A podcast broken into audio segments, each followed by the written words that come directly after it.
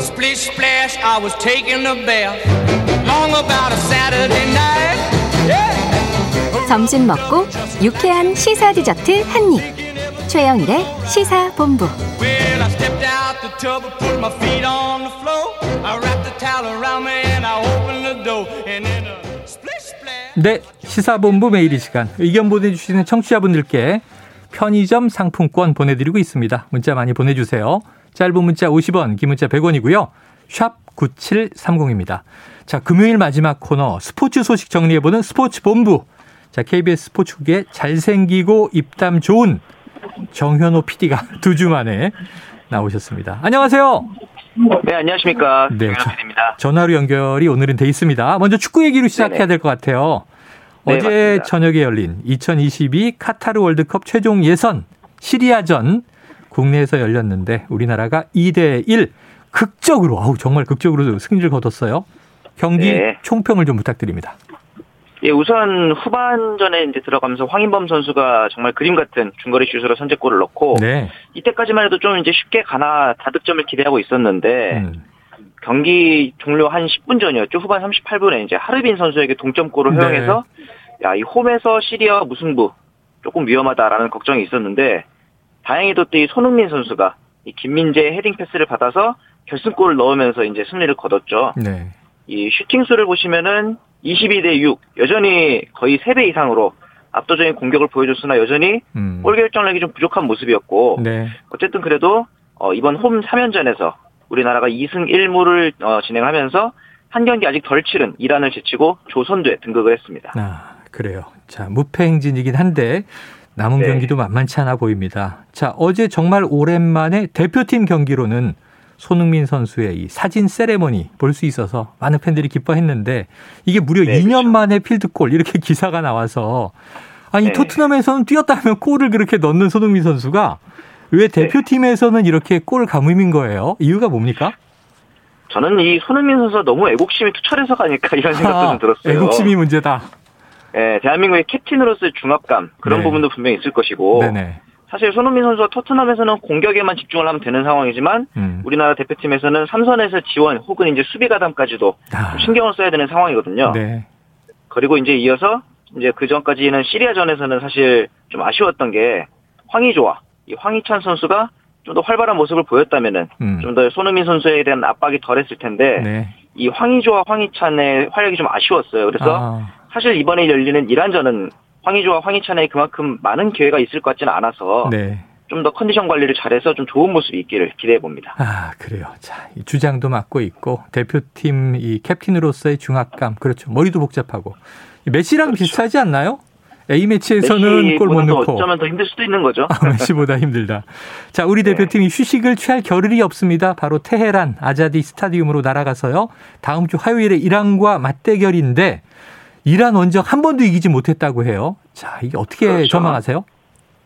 어, 사실 이 고지대인 아자디 스타디움 저번에 말씀드렸던 이 치악산 비로봉 경기 비로봉이라고 얘기하셨죠. 사실 이 저희가 시리아전에서 손흥민 같은 해외파들의 체력을 좀 비축할 수 있게 음. 휴식을 줬으면 좋았을 텐데 말이죠. 네네. 근데 이제 사실 이번 경기 승리도 무엇보다 중요하지만은 부상당하지 않는 게 아, 저는 좀 가장 중요할 거라 생각해요. 왜냐하면은 네. 이전에 우리나라의 박지성 선수가 그 잦은 비행과 이- 이로 인한 시차 적응 때문에 부상이 악화됐다 이런 얘기를 했었거든요. 음, 손흥민 선수도 최근에 좀 부상을 회복하고 있기 때문에 몸 상태가 좀 더 중요할 것 같고 네. 이번 경기에선 저는 이란의 어, 경계 대상 1순위가 바로 이 메흐디 타레미 선수입니다. 네. 92년생이고 지금 포르투갈 리그인 포르투에서 뛰고 있고 음. 지난 시즌에 이 포르투갈 리그 도움왕입니다. 네, 네. 그리고 이번 대표팀 최종 예선 경기에서 이란은 3경기에서 두 골 두 개의 도움을 기록하면서 모두 공격 포인트를 기록하고 있기 때문에 음. 이 타레미 선수의 발끝에서 나오는 킬 패스들을 네. 김민재라든가 김영권 같은 수비들이 네. 잘 막아주는 것이 일단은 경기력이 가장 중요해 보입니다. 아, 그래요. 한번 좀 이란 원정 경기에서 이기는 모습을 꼭 보고 싶다 이런 생각도 드는데 자, 수비도 맞습니다. 잘해야 되고 또 골 결정력도 예리하게 발휘해야 될 것 같습니다. 네. 자, 축구 얘기해봤고요. 이제 국내 스포츠 소식을 보면 지난해 코로나 19로 인해서 취소됐던 제 102회 전국체전 마치 지난 도쿄올림픽처럼 2년 만에 경북 구미에서 개막은 했는데 개막은 했는데 상당히 좀 규모가 축소된 것 같아요. 어떤 상황입니까?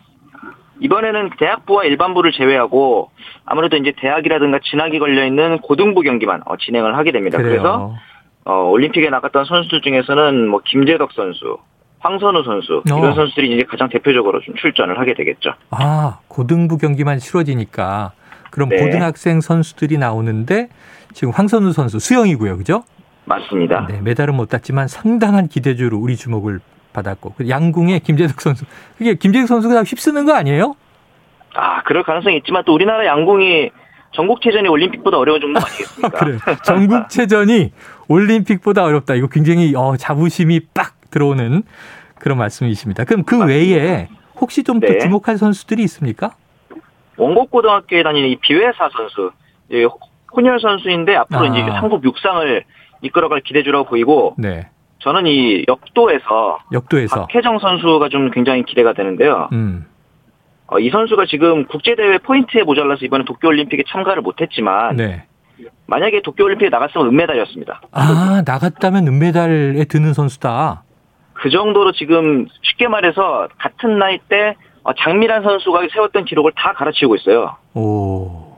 장미란의 기록도 갈아치우면서 거기다가 이 장미란 선수가 사실은 어 먹어도 안 찌는 체질 네네. 그러다 보니까 벌크업 스위 말하는 증량에 좀 어려움이 있었던 장미란과 달리 음. 체격도 지금 굉장히 빠르게 성장하고 있거든요. 이런 네네. 부분을 봤을 때 다음 파리올림픽 어, 박혜정 선수가 이제 역도에서 한번 일을 낼 것 같은데 제 생각에는 네네.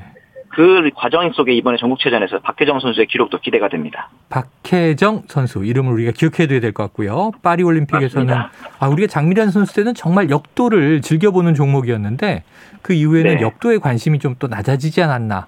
근데 새로운 신예가 음. 나타난 것 같습니다. 도쿄 올림픽은 왜 못 나갔어요? 당시 이제 그 나이 제한도 있었고 이제 너무 아. 어린 선수들이 참가하는 것은 이제 올림픽에서 금지를 하고 있기도 하고 아. 어린 경우에 참가를 하려면 국제 대회 많이 나가서 국제 대회 포인트를 쌓아야 되는데 네. 이 박혜정 선수가 아직까지는 뭐 성장기에 있는 선수고 고등- 고등학생의 신분이다 보니 음, 음, 아직까지는 국제 대회 포인트가 좀 모자라서 참가를 못했지만 음. 어 이제 앞으로 남은 아시안 게임이라든가 예. 올림픽에서 또 포인트를 쌓는다면은 어, 큰 일을 낼 수 있는 선수인 것 같습니다. 야, 그래요. 그럼 우리가 잘 키우면 오래 갈 수 있는 또 역도 스타를 하나 볼 수 있지 않을까 기대가 됩니다. 그래서 황선우 네네. 선수도 뭐 메달 못 딴 거 아쉬워하지 않고 세계 선수권에서 네. 약진하겠다. 앞으로를 기대해 주십시오 하면서 파리 올림픽에 더 기대를 갖게 되는 대목인데 맞습니다. 자, 이제 10월이니까 메이저리그 말이에요. 올해 정규 시즌 일정 다 마무리가 됐습니다. 포스트 시즌이 진행 중이긴 한데 자, 미국에 진출한 우리 선수들 올해 어떤 시즌을 보냈는지 좀 한번 정리해 주신다면 어떻, 네, 어땠습니까? 우선 이번에 토론토로 이적을 했던 류현진 선수죠. 네. 어, 류현진 선수가 14승 10패, 이제 169이닝을 던지면서 토론토 에이스 역할을 했는데, 음, 아, 이 평균 자책점이 4.37로 조금 아쉬운 모습이 있었어요. 네네. 류현진 선수 5월까지는 평균 자책이 2점대로 역시 류현진이다 했는데, 아, 네, 8월부터 갑자기 평균 자책이 7점대로 급등을 하는 거더라고요. 음, 이제 우리나라 나이로 하면은 35살에 약간의 노장에 들어갔기 때문에 역시 체력 문제라고 네. 좀 보이기도 하더라고요. 그래서 내년에는 이제 좀 동계 기간 동안 잘 준비해서 어, 먹튀라든가 이런 좀 불명예스러운 모습이 없기를 역시 류현진의 소리를 또 들을 수 있었으면 좋겠고 네. 김광현 선수의 세인트루이스가 가을 야구를 하긴 했으나 한 경기만에 끝났죠. 음, 음. 어, 다저스와의 경기에서 끝내기 홈런을 맞으면서 패배해서 이제 김광현 선수는 자유계약 신분이 됐습니다. 아, 그래요. 네, 이번 시즌에 7승 7패에다가 3.46의 평균 자책점. 이 평균 자책만 보면 류현진보다 좋은 성적이었는데 시즌 중반에 뭐 부상도 있고 해서 불펜행을 가는데 이 김광현 선수가 불만을 밝히는 등 팀과의 불화도 좀 아, 있었기 때문에 네네. 아마 세인트루이스에 합류할 가능성, 잔류할 가능성은 좀 낮아 보이고 네네. 메이저리그를 계속 도전할지 아니면은 뭐 국내로 복귀할지 이 부분도 좀 이제 관심이 많이 가는 대목입니다. 아, 김광현 선수가 지금 또이 분기점에 놓였군요. 그렇죠. 지켜봐야 될것 이어서 같고요. 이제 타자 부분들을 좀 이제 살펴볼까 하는데 네, 김하성 선수, 김하성 선수. 첫 시즌을 맞았잖아요. 네. 네. 근데 타격은 좀 아쉽다. 그러나 아쉽다? 수비는 좋았다. 어. 네, 왜냐면은 2할 초반 그리고 8개 홈런이었으니까 확실히 타격은 아쉽지만 음. 저는 이 김하성 선수가 마이너행 없이 한 시즌을 메이저에서 치렀다는 건 좀 인상적이었거든요. 네. 이런 부분에 있어서 내년에 타격에서 조금 더 나아진다면은 어, 좋은 성적 기대도 될 것 같고 최지만 선수가 지금 우리나라 선수 중에 유일하게 가을 야구를 하고 있는 선수예요. 네.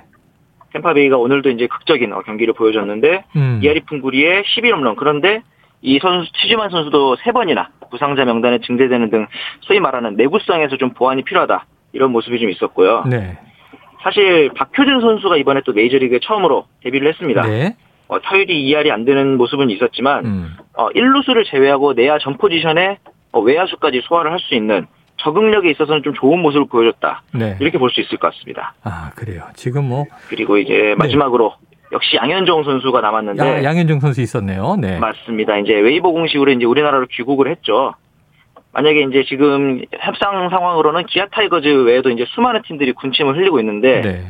만약에 좀 빨리 계약이 끝나면은 이번 달까지도 경기를 뛸 수 있습니다 우리나라에서. 네, 네. 어 그래서 과연 어떤 모습을 할지 보여줄지 또 누구랑 계약을 하게 될지 아. 이 부분도 좀 관심이 쏠립니다. 자, 국내에서의 모습이 또 기대되는 선수도 있고요. 야, 지금까지 네. 메이저리그 우리 선수들이 또 적지 않게 나가 있다는 걸아 이제 찾아보니까 네. 많더라고요. 정 PD님 말씀 유현진, 김하성, 양현종, 박효진, 김광현, 최지만 자, 좀 아쉬움이 있는 선수도 있고 또 오히려 미래가 네. 더 기대되는 선수도 있고요. 또 국내 네. 리그에서 보기를 예, 우리가 바라고 있는 선수도 있습니다. 자, 그러면. 이제 선수들에 대한 분석을 해주셨는데 메이저리그 네. 포스트 시즌 누가 우승할 걸로 전망하십니까? 제가 사실은 그 화요일 스포츠 스포츠 시간에 시카고 화이삭스의 좀 발전 가능성을 얘기했었는데 네. 오늘 졌더라고요. 네. 그래서 오늘 이제 그 템파베이로 좀 약간 노선을 선회해볼까 아, 생각을 다시 해보는 게 템파베이로 네. 네, 네, 최지만의 소속팀이기도 하고 음. 또 오늘 경기에서 소위 말하는 홈스틸이라 그러죠. 홈으로 이제 도루를 하는 네. 어, 그런 굉장히 다이나믹한 모습들을 보여줘서 지난 시즌에 이 아로자레나라는 선수가 단일 포스트 시즌 홈런 네. 신기록을 세웠는데 오늘 홈스틸까지 하는 걸 보면서 역시. 어, 가을 DNA가 따로 있는 선수가 있구나 이런 생각이 들었거든요. 알겠습니다. 한번 지켜보기로 하죠.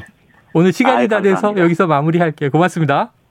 네, 감사합니다. 예, 자, 제1라디오, KBS 제1라디오, 최영일의 시사본부, 이 스포츠 본부까지 끝났습니다. 정인호 PD와 스포츠 본부 했고요. 자, 오늘 편의점 상품권 받으실 분, 5854, 0676, 5300, 5176, 0311, 9220님입니다. 자, 최영일의 시사본부 오늘 준비한 소식 여기까지고요. 저는 다음 주 월요일 12시 15분, 대체 휴무거든요. 12시 15분에 찾아옵니다. 고맙습니다.